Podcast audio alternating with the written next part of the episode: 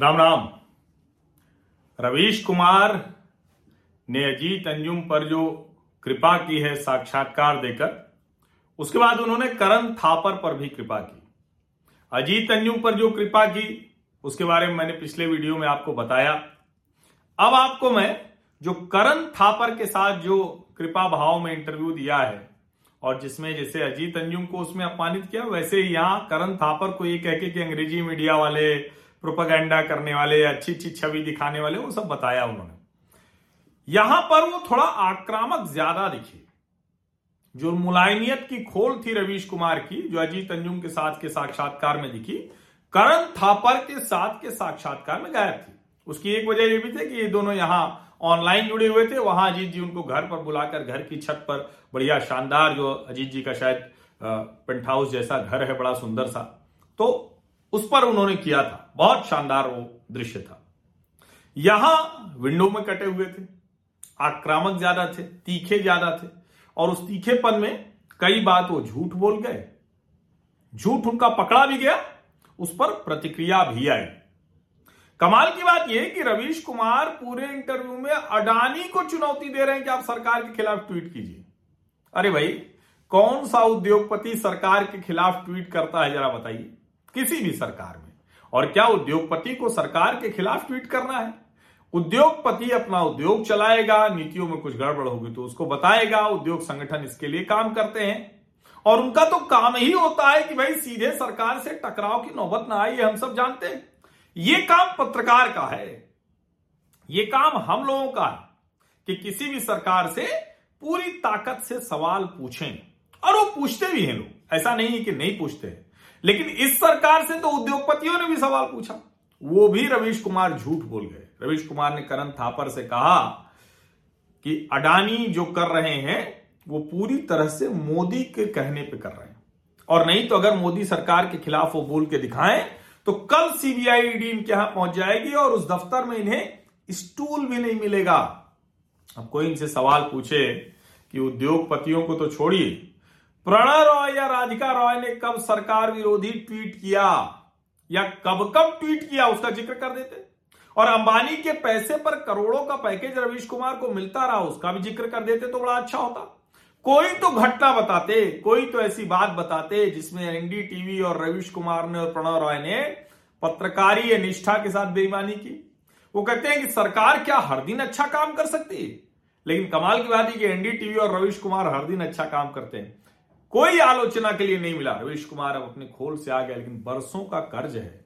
तीन दशक बहुत होता है, सत्ताईस वर्ष बहुत होता है। जो कुछ है रवीश कुमार एनडीटीवी की वजह से। कम से कम ऐसे लोगों को ये सब बोलते हुए सोचना चाहिए। वो करण थापर के साथ कहते हैं कि लाखों करोड़ों लगाकर झूठ और नफरत फैलाने का काम करता है 99 परसेंट नाइन मीडिया। अब सोचिए, सबसे अधिक झूठ नफरत का कारोबार सबसे अधिक प्रोपागेंडा फैलाने का काम, अगर किसी टीवी चैनल ने संगठित रूप में व्यवस्थित रूप में किया है तो उसका नाम है एनडीटीवी। और उसके मालिक सेठ जो है, वो प्रणव राय और राधिका रॉय। और उसमें सेठ का सबसे प्रिय चहेता रवीश कुमार। इसीलिए जब वो कहते हैं कि बड़े बड़े लोग बकवास ही करते हैं ज़्यादातर तो फिर मुझे रवीश कुमार के प्राइम टाइम याद आ जाते हैं। हर प्राइम टाइम में सिर्फ़ और सिर्फ़ बकवास, सिर्फ़ और सिर्फ़। और कमाल की बात यह कि गौतम अडानी का एक पावर फीचर छपा हुआ है। सब अखबार छापते हैं इंडस्ट्रियलिस्ट का ज़ाहिर है वो विज्ञापन होता है। इंटरव्यू है जिसमें इंटरव्यूअर का नाम नहीं है। ज़ाहिर है, अगर किसी ने उस तरह से साक्षात्कार लिया होता तो उसका नाम होता, लेकिन जब पावर फीचर है तो करें, हम जानते नहीं, आप जानते नहीं क्या कैसे छपता है? अरे भाई एनडीटीवी में काम करने वाले को पावर फीचर के बारे में स्पॉन्सर्ड एड के बारे में पता नहीं होगा। जिस चैनल पर तो कभी जल बचा, जंगल बचाने, कभी जल बचाने, कभी टाइगर बचाने, कभी और कुछ बचाने, इस अभियान के नाम पर चैनल चलता रहा। पूरी तरह से पावर इंटरव्यू तो होते रहे। कभी इस मुख्यमंत्री का महिमा मंडन, कभी उस मुख्यमंत्री का महिमा मंडन, कभी उस सरकार का। इसीलिए तो इतना ज़्यादा यूपीए सरकार में पावर था पावर फीचर्स की ही वजह से कि राष्ट्रपति भवन में उनको जगह मिल जाती है। कह रहे हैं, गोदी सेठ, तुम अपने नोट जेब में रखो। हम जिगर में दम रखते हैं। अब जिगर में दम अगर होता तो शायद रवीश कुमार इस तरह का रुदाली न शुरू करते, रुदन न शुरू करते क्योंकि ये पत्रकार के जीवन में या किसी भी ऐसे व्यक्ति के जीवन में जो अपने मन का करना चाहता है सबसे सामान्य घटना है नौकरी छूट जाना दूसरी नौकरी पकड़ लेना या नौकरी न करना। लेकिन सोचिए कि 27 वर्षों के बाद रवीश कुमार की नौकरी छूटती है तो उनका यह हाल हो जाता है। नौकरी छूटने को कह रहे हैं कि तुम गो, गोदी सेठ तुम नोट रखो जेब में हम जिगर में दम रखेंगे। पत्रकार हंस रहे होंगे बेचारे। बेचारे, मैं इसलिए कह रहा हूँ कि उनकी तो कोई चर्चा ही नहीं करेगा। जो नौकरियाँ छूट जाती हैं, जो नौकरियाँ छोड़ देते हैं, जिनके घर का सचमुच खर्च चलना मुश्किल हो जाता है। फिर करण थापर पूछते हैं, मोदी के कहने पर ही अडानी ने एनडीटीवी खरीदा? रवीश कह रहे हैं, अडानी प्रेस फ्रीडम के आइकन नहीं है। अरे यार, कमाल है, इससे मूर्खतापूर्ण विचार क्या हो सकता है? कोई उद्योगपति किसी भी स्थिति में प्रेस फ्रीडम का आइकन नहीं हो सकता। प्रेस फ्रीडम का आइकन पत्रकार हो सकता है। लेकिन अगर कोई पत्रकार ये कह रहा है कि कोई उद्योगपति प्रेस फ्रीडम का आइकन नहीं है तो फिर समझ में आता भैया वो पत्रकार नहीं है। वो तो अपने सेठ को ही आइकन समझता था, सेठ ने अपने शेयर बेच दिए, सेठ ने करोड़ों कमा लिए, इनको भी कमवाए, लेकिन वो जगह बंद हो गई। रोज रात को जो राष्ट्र के नाम संदेश था, जैसे धार्मिक चैनलों पर बाबा लोग प्रवचन देते हैं, उसी अंदाज में तो रवीश कुमार प्रवचन देते थे। इसीलिए वो ये मूर्खता भरी टिप्पणी कर रहे हैं, ये उम्मीद रख रहे हैं कि कोई उद्योगपति प्रेस फ्रीडम का आइकन होता है। और देखिए, झूठ बोल गए। आगे वो एक लाइन में कह रहे हैं, क्विंट में भी पैसे डाले गए थे। क्विंट ने कितनी महान पत्रकारिता कर ली। क्या कर लिया क्विंट ने? प्रणव राय और राघव बहल के बीच में क्या रिश्ते थे? क्या ये चैनल नहीं चाहते थे कि राघव बहल का खड़ा हो प्रणव राय, जब टीवी एटीन के बाद राघव अपना चैनल खड़ा करने की कोशिश कर रहे थे। ऐसे कई सवाल हैं जो हवा में तैरते रहते हैं। लेकिन रवीश कुमार ने क्विंट पर सीधा निशाना लगाकर ये फिर से बता दिया कि क्या है ये। और उसका जवाब क्विंट की फाउंडर और सीईओ रितु कपूर ने दिया। राघव बहल ने तो नहीं दिया, तीखी टिप्पणी की है। रितु कपूर कह रही हैं, और यहाँ राघव बहल, समझिए, राघव बहल इस देश के बड़े मीडिया आंट्रप्रेन्योर हैं। प्रणव राय से बहुत बड़ा साम्राज्य उन्होंने खड़ा किया, जिसको अंबानी ने टेक ओवर किया था। लेकिन मैं फिर से कहता हूँ, और राघव बहल ने इसको बार बार कहा है, उनके ऊपर एक किताब लिखी, उसमें भी कहा है कि जब आपकी जेब में पैसे नहीं हो तो आप उससे ज़्यादा का कारोबार मत कीजिए। समझदारी भी यही। आप ये नहीं कह सकते किसी से आप कर्जा लें और वो आपको धर्म खाते में चलाता रहे कि नहीं भाई, आप अपने मन का काम करते रहिए। और वो भी पत्रकारिता अगर आप कर रहे हैं और उसमें आप एजेंडा चलाने लगे तो सरकारें थी तो वीडियोकॉन से लेकर, आईसीआईसीआई से लेकर अंबानी तक पैसे दे रहे थे, सरकारें नहीं थी तो आपको पैसा मिलना बंद हो गया, कर्ज तो वापस देना पड़ेगा। लेकिन वो इस तरह की बात कर रहे हैं कि क्विंट ने कौन सी महान पत्रकारिता कर ली। राघव के नेटवर्क के टीम को अंबानी ने खरीदा था रिलायंस ने, उसके बाद राघव ने क्विंट शुरू किया। रितु कपूर ने सीरियस टिप्पणी की है, ट्वीट किया है, और मनी कंट्रोल की, मनी कंट्रोल डॉट कॉम की टेक एडिटर है चंद्रा आर श्रीकांत। उसने भी ट्वीट किया है। अब ये दोनों ट्वीट कम से कम ये तो बता रहे हैं कि रवीश कुमार जो बोल रहे हैं वो सच नहीं है। रितु कपूर ने तो कहा कि भाई आप फैक्ट चेक तो कर लीजिए, फैक्ट्स तो अपने दुरुस्त रखिए। रवीश कुमार करण के साथ बारंबार ये करें कि हज़ारों करोड़ रुपए खर्च कर दिए गए कि मुझसे किसी तरह से मुक्ति पालें। अब इसमें मैं एक तथ्य आपको बता देता हूँ। हमारे जो सामाजिक परिवार के नियमित सदस्य हैं, वो तो जानते हैं इसको। एक महीने में अडानी की खरीद के बाद सिर्फ़ रॉय दंपति के शेयरों की कीमत साढ़े चार सौ करोड़ बढ़ गई। अब हज़ार बारह सौ करोड़ इसी एनडीटीवी से हैं तो बेच के भैया दूसरा संसाधन जुटा लो ना। रवीश बार बार कह रहे हैं कि ये डेढ़ साल बड़े महत्वपूर्ण है। हम मोदी सरकार गिरा सकते थे, ये सवाल पूछ सकते थे। भले हम हार जीत नहीं तय कर सकते, लेकिन सवाल तो हम ही खड़ा करते हैं। वो तो ये मानने तक को तैयार नहीं कि कोई और इस देश में कोई पत्रकारिता कर रहा है। वो हम लोगों की बात छोड़िए, टीवी चैनलों की बात छोड़िए, वो तो न करण थापर को मान रहे हैं, न अजीत अंजुम को मान रहे हैं, न किसी को मान रहे हैं। जब ये बात वो कहते हैं तो फिर लगता है कि भाई क्यों नहीं रॉय दंपति कुछ करोड़ इधर दे दें? वैसे तो बहुत करोड़ दे दिया है, लेकिन कुछ करोड़ और दे दें और डेढ़ साल के लिए और उनको दे दें। ऐसा क्या हो गया कि डेढ़ साल तक वो चैनल नहीं चला सकते? चलो एनडीटीवी ने से दूसरा कोई कर दें। ये सारी भूमिका इसलिए क्योंकि जो रवीश यूट्यूब पर आए हैं, जिसमें इस्तीफे की खबर के बाद वो थ्री मिलियन पार कर जाते हैं, तीस मिलियन से ज़्यादा सब्सक्राइबर हो जाते हैं, तीन मिलियन से, तीस लाख से ज़्यादा। वो कह रहे हैं कि हम संसाधन मेरे पास होंगे कि नहीं होंगे। चार वीडियो डालकर इतने इतने जब सब्सक्राइबर हो जाते हैं तो वो कह रहे हैं कि संसाधन होंगे तो। अब संसाधन तो है आपको दरअसल सब कुछ के बाद इसका मतलब आदत है वही, कि वहाँ संसाधनों के साथ काम करते थे, सिर्फ़ जाके ज्ञान दे देना था, कोई ग्राफिक्स बना देता था, कोई कुछ कर देता था, कोई रिसर्च कर देता था, उसमें आप जितना आपका ज्ञान था, वो भी ठेल देते थे। अब स्वयं करना पड़ेगा तो आपको संसाधन की ज़रूरत पड़ रही है। अब अच्छा कर रही है क्या, सब कुछ है सब छोड़िए। लेकिन, रवीश कुमार ने झूठ किस तरह से बोला उधर देखिए। जब पूछा कि क्या सरकार हर दिन अच्छा कर रही है क्या और वो अडानी के फाइनेंशियल एक्सप्रेस के इंटरव्यू के आधार पर कर रहे थे। तो रवीश क्या कह रहे हैं?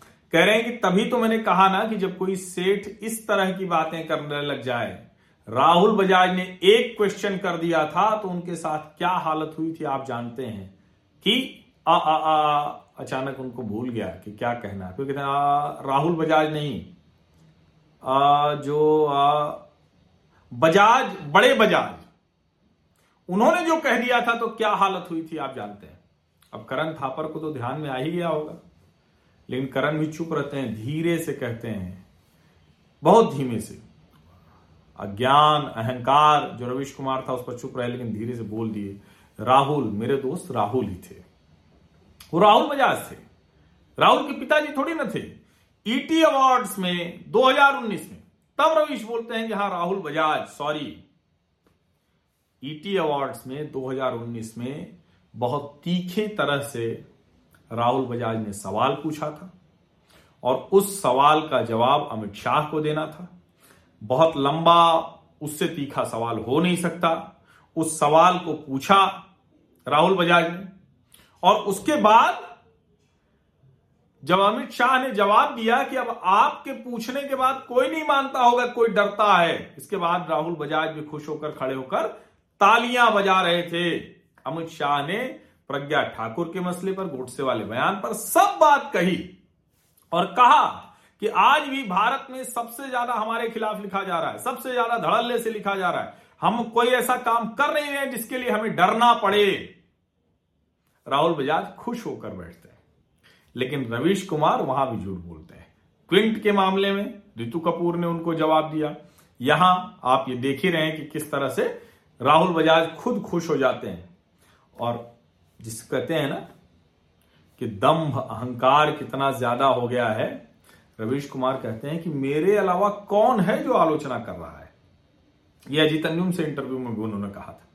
कमाल है इतनी आलोचनाओं के बीच में वो हैं, मेरे अलावा कोई आलोचना ही नहीं कर रहा इतनी रिपोर्ट इतनी आलोचना, और ठीक है, किसी भी सरकार की आलोचना होनी चाहिए। क्यों नहीं होनी चाहिए? बिल्कुल होनी चाहिए। लेकिन कोई दूसरा आलोचना करे, इसलिए मैं भी करूँ, ये तो नहीं हो सकता। या आपके मन वाली आलोचना मैं करूँ, ये भी नहीं हो सकता। मुझे जब जो लगेगा, तब मैं करूँगा, और यही पत्रकार का काम है।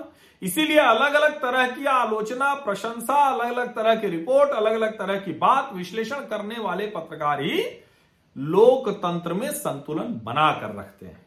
सब एक ही तरह से सोचने लगे, तब तो लोकतंत्र में संतुलन नहीं हो सकता। और मैं किसी भी दूसरे पत्रकार के मुझसे अलग सोचने का, इतर सोचने का, इतर सवाल जवाब करने का, इतर प्रशंसा और आलोचना का उसके अधिकार का समर्थन करता हूँ। अक्सर एक बात और करते हैं Ravish Kumar. Zero production cast cost अब ये जो ज़ीरो प्रोडक्शन कॉस्ट है तो सर्वाधिक तो एनडीटीवी की रही। तीन साल तक तो रवीश घर से बाहर नहीं निकले एनडीटीवी के स्टूडियो नहीं गए। अब कोई और फॉर्मेलिटी होती हो तो बात अलग है। सोचिए ग्रुप एडिटर तक पहुँच गए, घर ही से बैठ के सब करते थे और सिर्फ़ और सिर्फ़ एक शो करते थे। ऐसा ग्रुप एडिटर तो धरती धरती पर किसी टीवी चैनल में नहीं इसीलिए अजीत अंजुम बहुत कह रहे थे कि हमें हमें रश्क होता है। ईर्षा भाव उनके मन में इसीलिए जाग रहा था। पहले भी ईर्ष्या करते रहते थे, अब तो और करेंगे रवीश कुमार से। लेकिन आधे घंटे का प्रवचन, उसकी तो कॉस्ट नहीं होती फिर ज़ीरो कॉस्ट वाले में। और आप गर्व से कहते हैं कि मैं देश का पहला ज़ीरो टीआरपी एंकर तो भैया, झूठ बोलना, फर्जीवाड़ा करना बंद कीजिए। पत्रकारिता का बहुत नुकसान आपने किया है। आप अच्छे पत्रकार थे, अच्छे पत्रकार हो सकते थे, लेकिन थे ही है। लंबे समय से आपने कोई पत्रकारिता नहीं की। आपके मन में एक एजेंडा है। प्रणव राय, राधिका राय ने आपको उस एजेंडे पर लगा दिया। आप उनके कहे अनुसार, उनके आदेश को मानते हुए सब कुछ करते रहे। आपको लगता है कि आप सरकार गिराएँगे तो आप कुछ और कर सकते हैं। और मुझे तो ये भी लगता है कि भोजपुरी यूट्यूब चैनल ये उस महत्वाकांक्षा की तरफ़ भी दिखाता है। ये सब वैसी ही बातें हैं कि नहीं, हमें तो कुछ चाहिए नहीं। इसीलिए रेमन मैक्सेस से और फिलिपीन से मिले अवार्ड का बैग भी नहीं खोला, ऐसा बताते हैं। लेकिन साफ़ दिख रहा है कि रवीश कुमार पत्रकार मानसिकता के है ही नहीं। पत्रकार नेतागिरी वाला नहीं कि झोला उठा के चल दें। पत्रकार सही मायनों में वो होता है जो हर वक्त इस अवस्था में रहे कि कहीं भी, कभी भी किसी दशा में रह सकता है। यहाँ तो रवीश करोड़ों का पैकेज लेने के बाद नौकरी गई तो अर्ध विक्षिप्त अवस्था में दिखते हैं। आप लोगों ने इंटरव्यू देखा होगा तो ज़रूर इस बात का एहसास हुआ होगा। मुझे लगा कि इसकी समीक्षा, इसका विश्लेषण करना चाहिए। आप में से बहुत लोग पूछ भी रहे थे। और मैंने पहले भी कहा कि आमतौर पर मैं व्यक्तिगत बात नहीं करता हूँ, लेकिन ये व्यक्तिगत बातचीत नहीं है। रवीश कुमार अब व्यक्तिगत नहीं रह गए हैं। अब उनके साथ देश के विपक्ष का चेहरा जुड़ गया है। और मैं तो ये मानता हूँ, मैं भी ये स्वीकार करता हूँ कि राहुल गांधी से अधिक लोकप्रियता आज की तारीख में रवीश कुमार की हो गई है। अब किस तरफ़ जाएँगे, क्या करेंगे, वो देखना होगा। कैसे करेंगे, वो भी देखना होगा। इस डेढ़ साल का जिसको लेकर वो बहुत पीड़ा में है, कैसे उपयोग करेंगे, कैसे दुरुपयोग करेंगे, कैसे सदुपयोग करेंगे, ये भी देखना होगा। फ़िलहाल मुझे लगा कि इन दोनों साक्षात्कारों की समीक्षा मुझे करनी चाहिए, इसलिए आप लोगों के साथ ही समीक्षा की। बहुत बहुत धन्यवाद।